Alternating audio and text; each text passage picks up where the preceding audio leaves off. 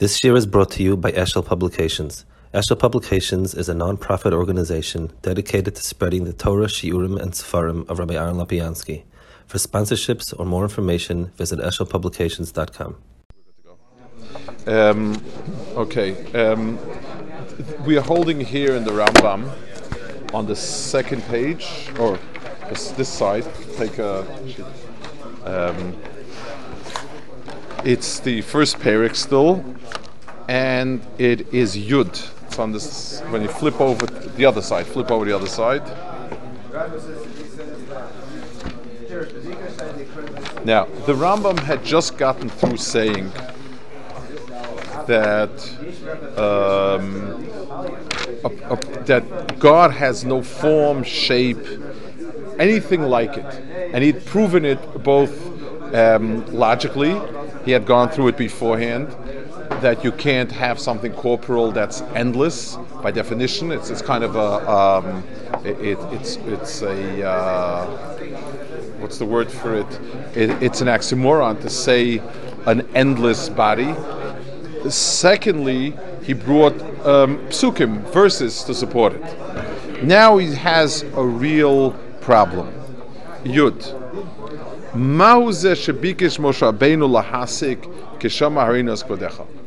So the Rambam says, if it's true that I'm saying, we have a real problem. There's a parsha smack middle of the Torah. It says that Moshe asked God. He said, "Vayoma kvodecha." Show me your glory, your splendor. So God tells him, "Well, I can, I can bring everything I have in front of you." And but he says, "Vayoma lo sucha panai." You can't see my face, quote unquote. A person could not see me and live. So, so God said, "I'll tell you what. Here's a place the side. It's inside a, um, it's inside a cave, a stone cave, and as my glory passes by, I will put my palm on top of it, and when I take it away, you will see my back and not my front." That's God speaking to Moshe. If you read the verses as they are and translate it as King James would, you basically God has a form. He has a front and a back. He travels. He has a hand. He, he's a very, very um, physical God. What does that mean? And so you said before, you interpret all these things as a metaphor. But what did Moshe mean when he asked him? He said, "I want to see you." What, so what did Moshe mean by that? If God has no form, we, we're, we're interpreting everything as being a metaphor, which is fine. So what did Moshe think? What was Moshe thinking? That's the issue he's dealing with.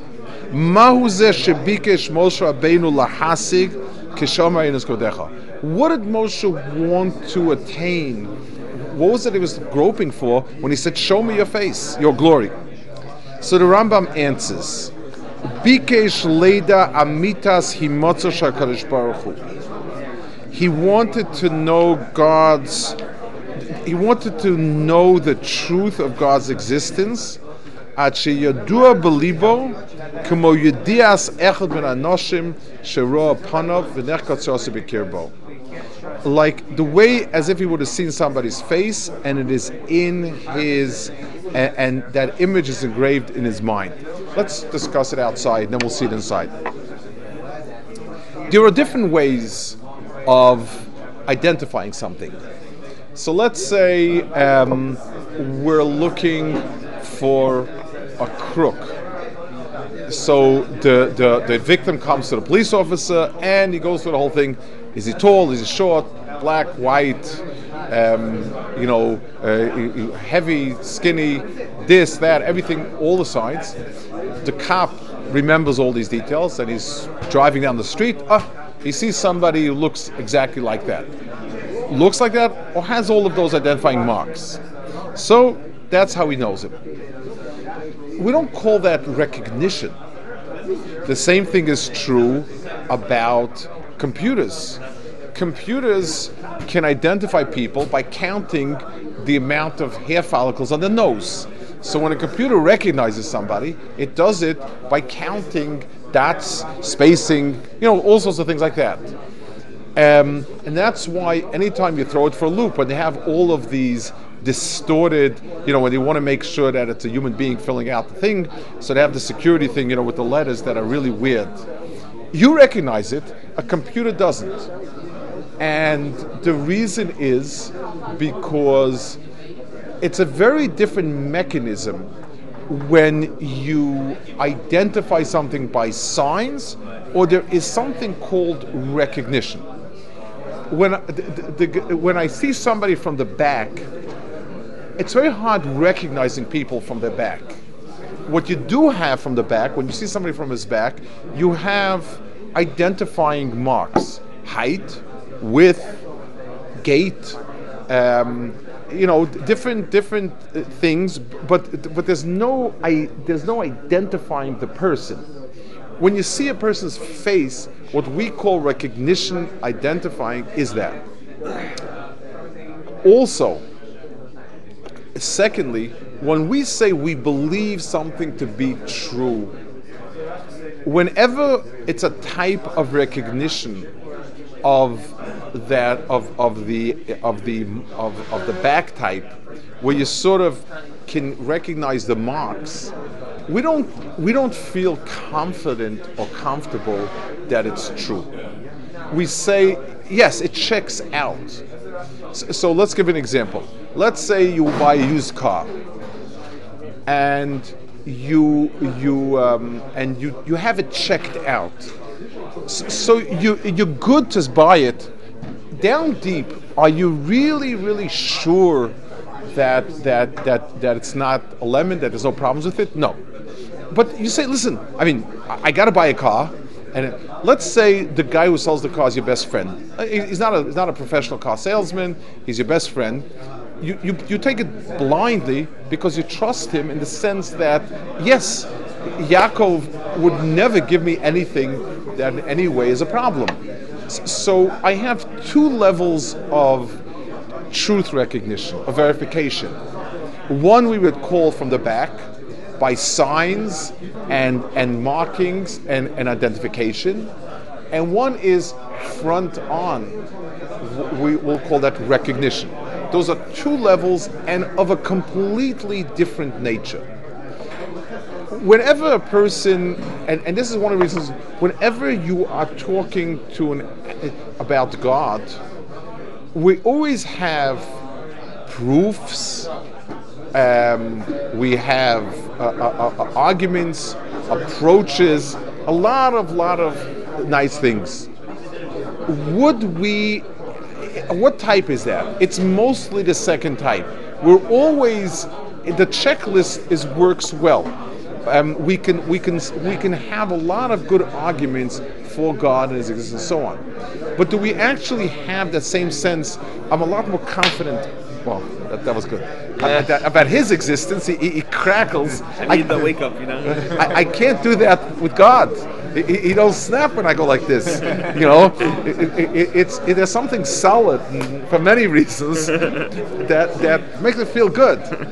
Um, it's, so it's a problem. So Moshe Rabbeinu said, I know it all.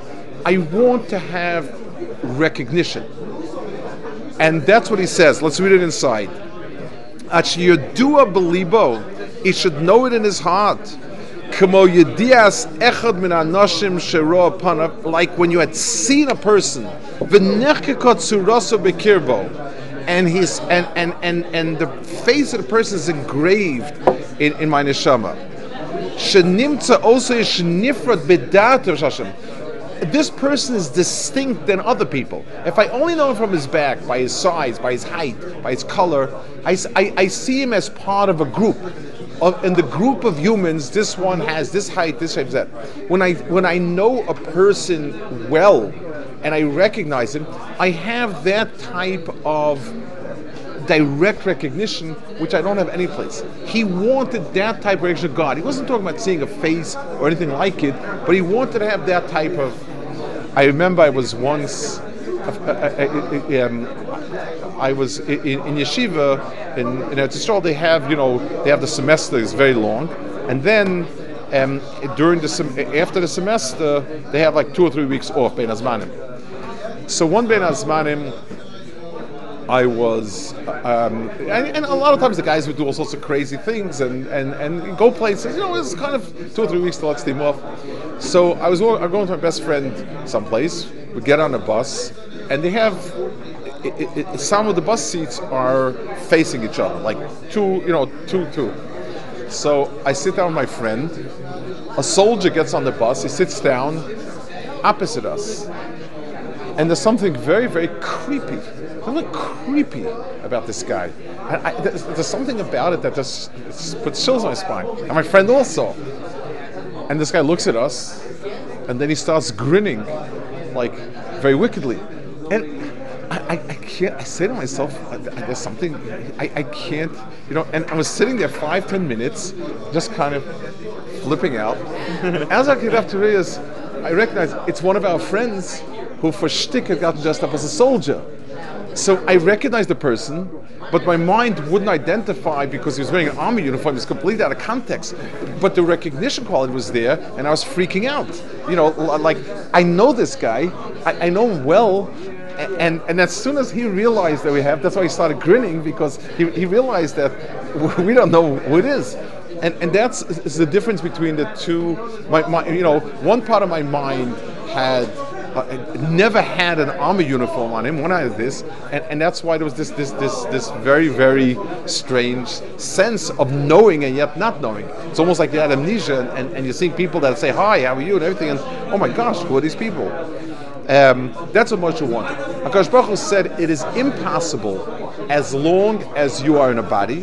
And let's see, Kach bikesh Moshe Rabbeinu lios mitzias Baruch libo he wanted to recognize HaKadosh Baruch Hu as separate, Mishar, Metzias, and so for anything else. Right now, God to us is the one who put the sun and the moon in place, the one who put the laws of physics in place, the one who gave me life, the one who who's, who's kept Israel out of trouble all these years, and so on and so forth.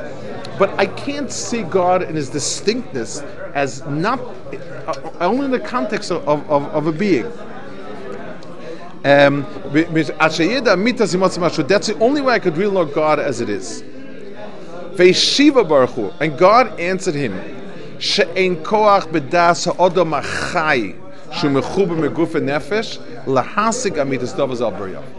God answered, as long as a person is living, which means that he consists of flesh and blood and a soul, could not understand God that way let's talk about this and, and let's and let's understand this point because this point is, is also an extraordinary point.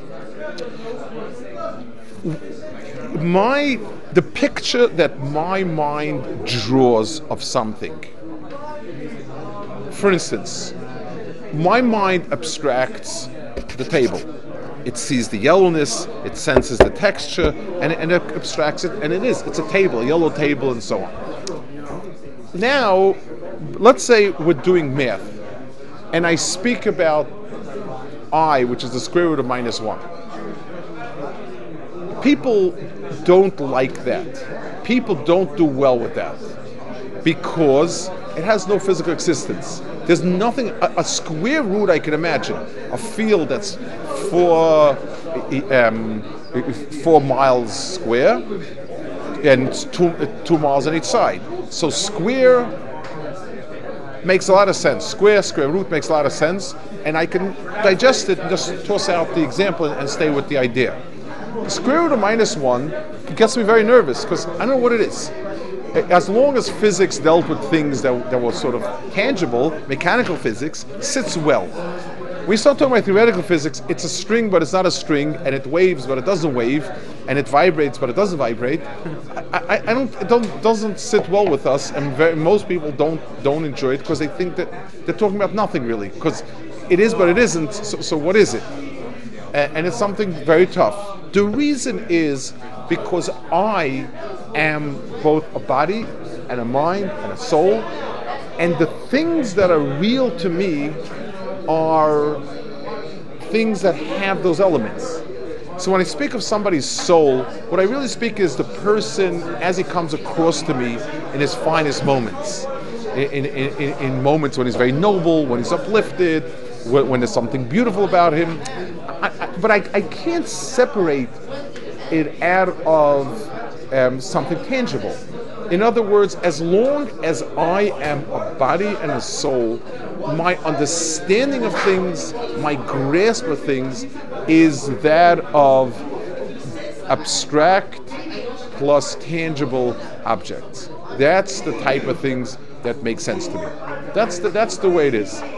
And as long as I'm the mode of a body and a soul, I can only understand things that have a body and a concept. I can't understand things that are conceptual that don't have any body whatsoever. That's a very, very significant piece of the puzzle.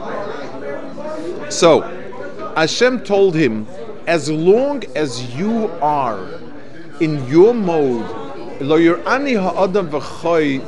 it's a, when you learn the verse kind of in a very simple way, it means um, kind of you know God flashes huge lights, and if you li- you know you can't you don't remain alive if you see gods. That's a very stupid way of looking at it, and it's it's obviously wrong. It means that so long, like the Rambam says, so long as a person consists of a body and a mind, his perception requires sensual input as well.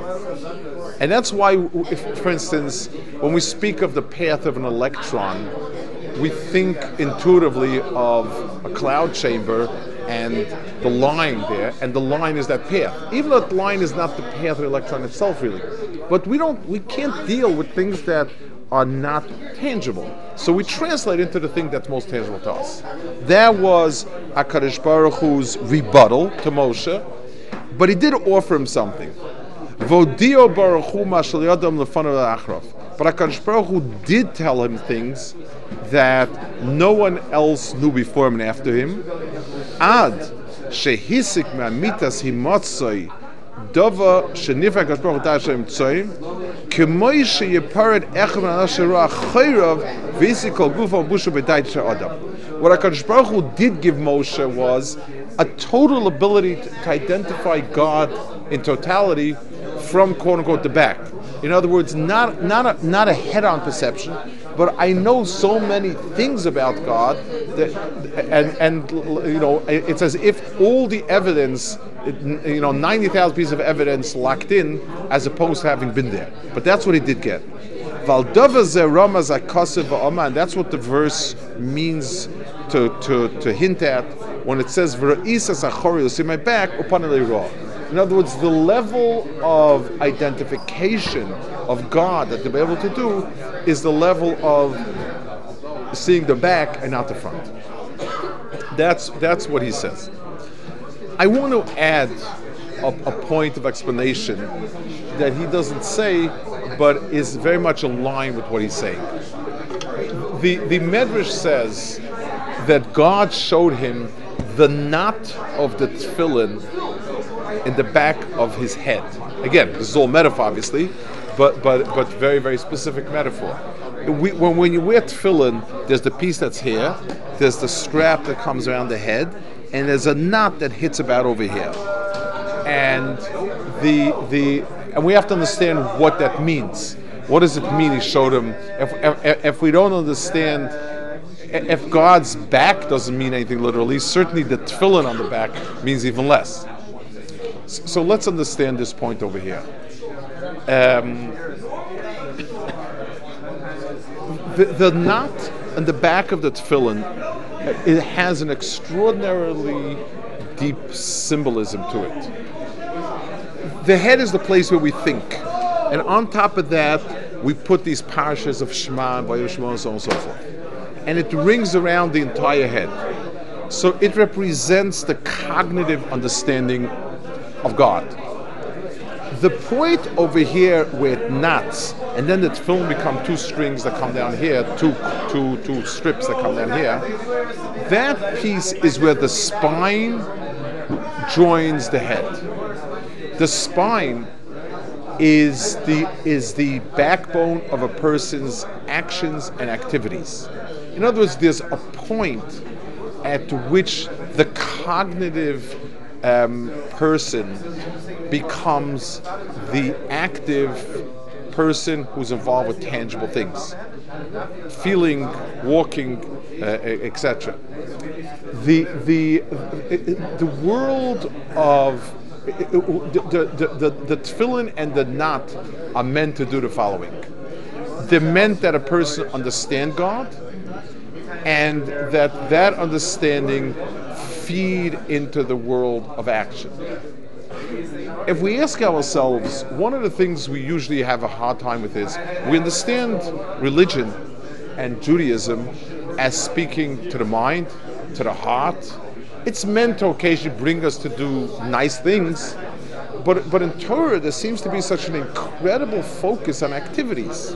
It, it's it's you can't move without either doing an avera or mitzvah. But but there always seems to be you know there, there, there's so many things, and you wonder, especially since we, we also talk about how Talmud Torah is so important, learning and, and knowing and understanding is important. So where's the world of mitzvahs? Um, it's nice to have a symbol or two. We have no problem with a Magen David here or there, but but where is this coming in with the with the world of of, of, of doing an action song? So the answer is exactly in line with what we're saying. Since we don't anything that is just an idea doesn't talk to us. It's not real to us. Ideas are not real to us. The only things that are real to us, so let's give an example. We can talk about the Jews leaving Egypt and how hard life was and how difficult and so on and so forth. Unless we do something tangible, those ideas have a minimal effect. It's when you take a, a, a, when you when you take a matzah and you eat something flat and dull. You take something that's bitter and eat it when, when a shofar sounds off and it sort of impacts you, they give you a level of connection of, of uh, that you can never attain just with words um, alone. Uh, I want to I want to flesh it out with some examples in the Torah. Two examples I want to use. The prophet Hosea, like all prophets, had the thankless task of telling people to do right when they were doing wrong, and they and they highly, highly unappreciated his messages. And he told God, "Why don't you just dump them? These no good. Give up on them. Get somebody else." So it says God commanded Hosea to take a, a woman who was a prostitute as a wife, and he bore three children with her. And then he said, "Okay, dump the wife and kids." And he says, I can't. And he said, Well, you know that she's probably not, you're probably not the only guy who's her husband. You know that these kids stand a decent chance not being your kids, but you can't, you can't bear to get rid of them because they are yours. He says, Why do you want me to get rid of the people? Now, is it, could that argument, I mean, is it so hard to, to explain to somebody why you don't want to dump someone? But until you don't experience the love of a child and a wife, you just don't understand it. You understand it, but you don't understand it. Not in the way that we understand it. A, a, a second example in, hal- in practical halacha. If I tell you you're interested in my wonderful uh, MP3 player, about six generations behind, and and you say, okay, Rabbi, hundred bucks, can I have it? And I say, sure thing. Then I say to myself, hmm, if he thinks it's worth hundred dollars, I'm probably probably worth more. Probably got two hundred for it. So I say no. Uh, can I back out? Can I back out?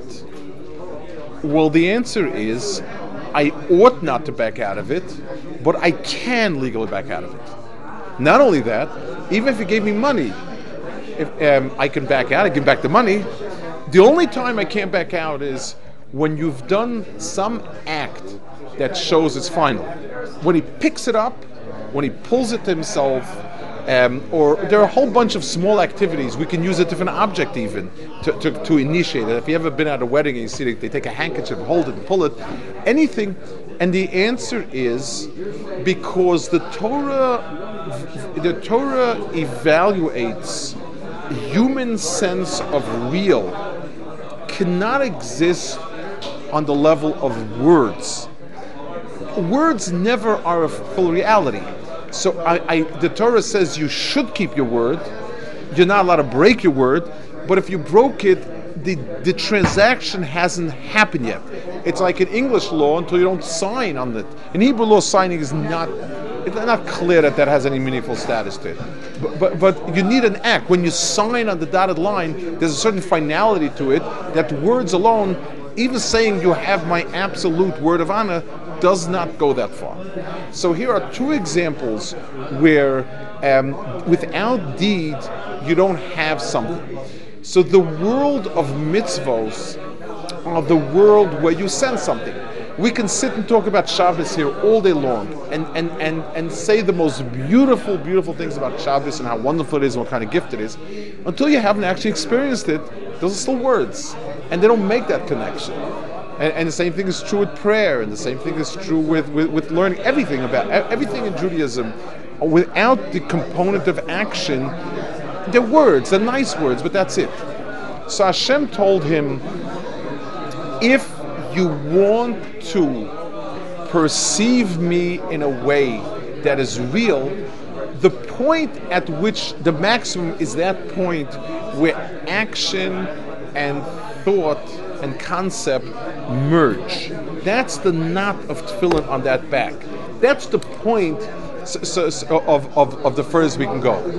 Um, so we can have some sense of reality, um, and yet it, it, it's very, very fascinating. Um, in Jewish history, the, in, in, in the Spanish, the so-called Spanish Golden Era, um, in in secular history, it, it's that that was a golden era. In in more religious, from a religious perspective, it was an it was a troubling period. Judaism flourished, Jews flourished, Jews were accomplished and acculturated, and they left Judaism. Now, and they left Judaism um, way before the Inquisition they, they, they, were they assimilated. It was our first time that we ever had real assimilation, voluntary assimilation. I mean, it was voluntary in the sense that they knew to get ahead, but they liked it. They were part of it. And one of the big rabbis who was part of those exiled made, looking back, he said that the Jews whose Judaism was based on simpler understandings and stronger deeds were more resilient. The Jews who were deeply philosophical were the ones that fell easiest. Um, and there's a saying in the Medrash that a person whose ideas are greater than his deeds is like a tree who has more branches than roots. So the wind comes and he and he has an easier time turning the tree over. He has an easier time because there are few roots and because there are many branches to capture the wind and really uproot it. So, so there's a double jinx when you know a lot and are not into it as much as when you know less and really into it. Those, those are part of those issues. Um, so that's so, so that so that's another piece of the puzzle to to to put into place in the Rambam here. That when he showed him, the Rambam just said that he gave him all understandings possible for someone who, who up to the point of of, of, of, of being 100% sure. And and I, I want to explain another point here that I think is also very important. When we speak about inculcating um, belief in God. So there's, there's, there's a kind of attitude that if we bring enough good arguments, proofs, stories, anecdotes, and so on, that'll do it. The answer is no.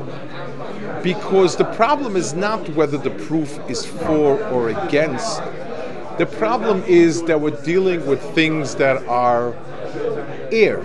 It's like we're talking about something that doesn't exist as far as we're concerned, because the only thing that exists for something that strikes our five senses. And we really are. So even when I'm talking about it, I'm not quite talking about a thing. I'm talking about an idea.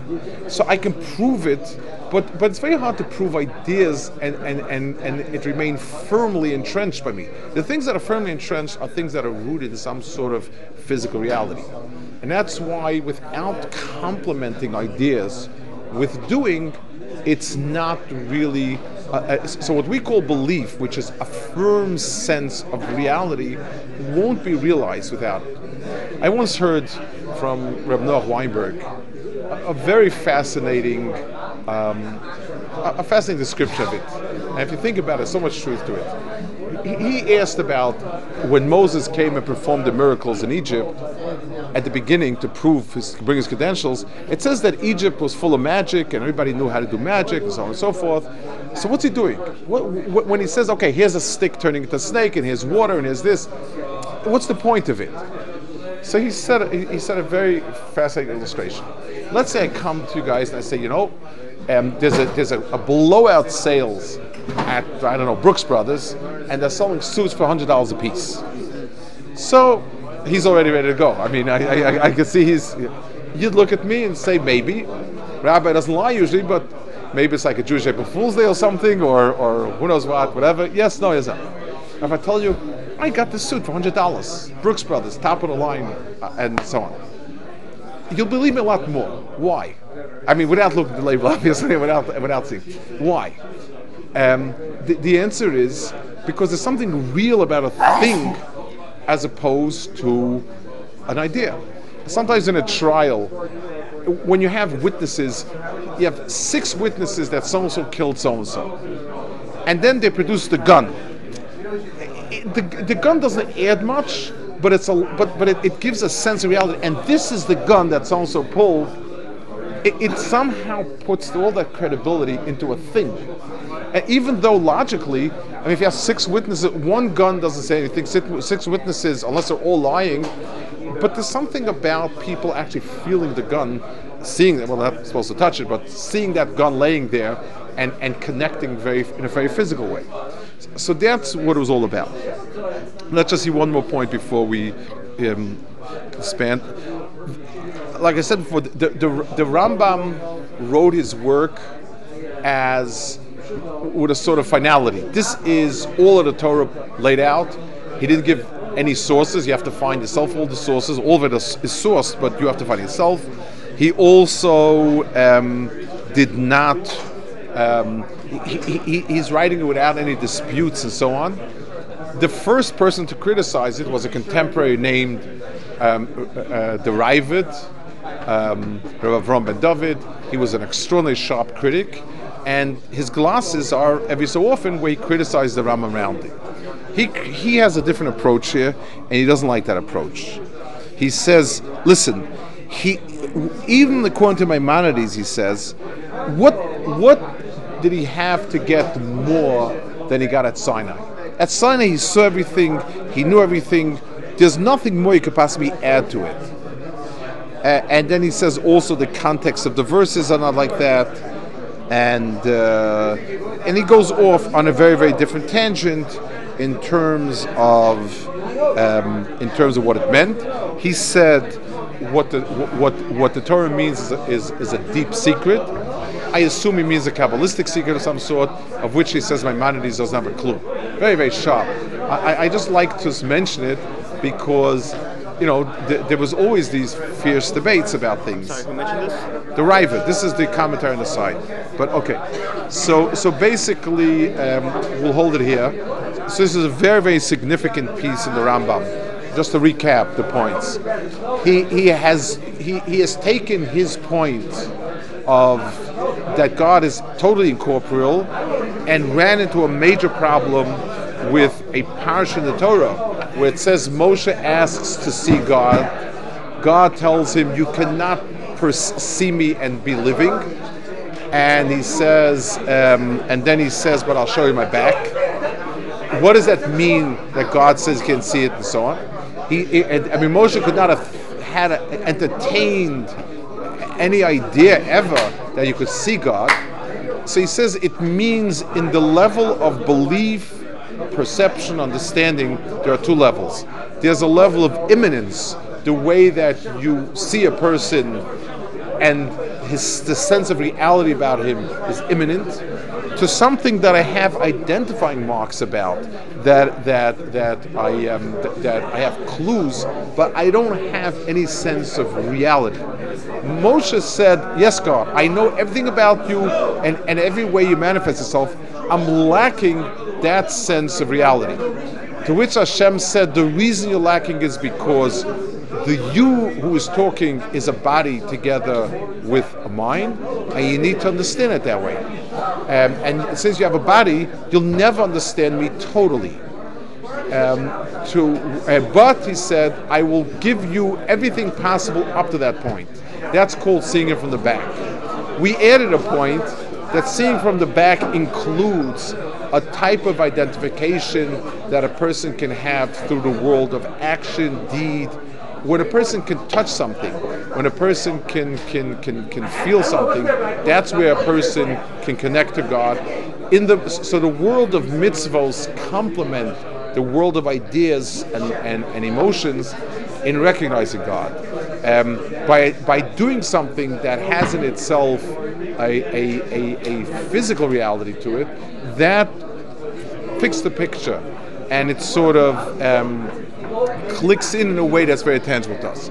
So what he showed him was the world of mitzvahs which flow from that world of ideas.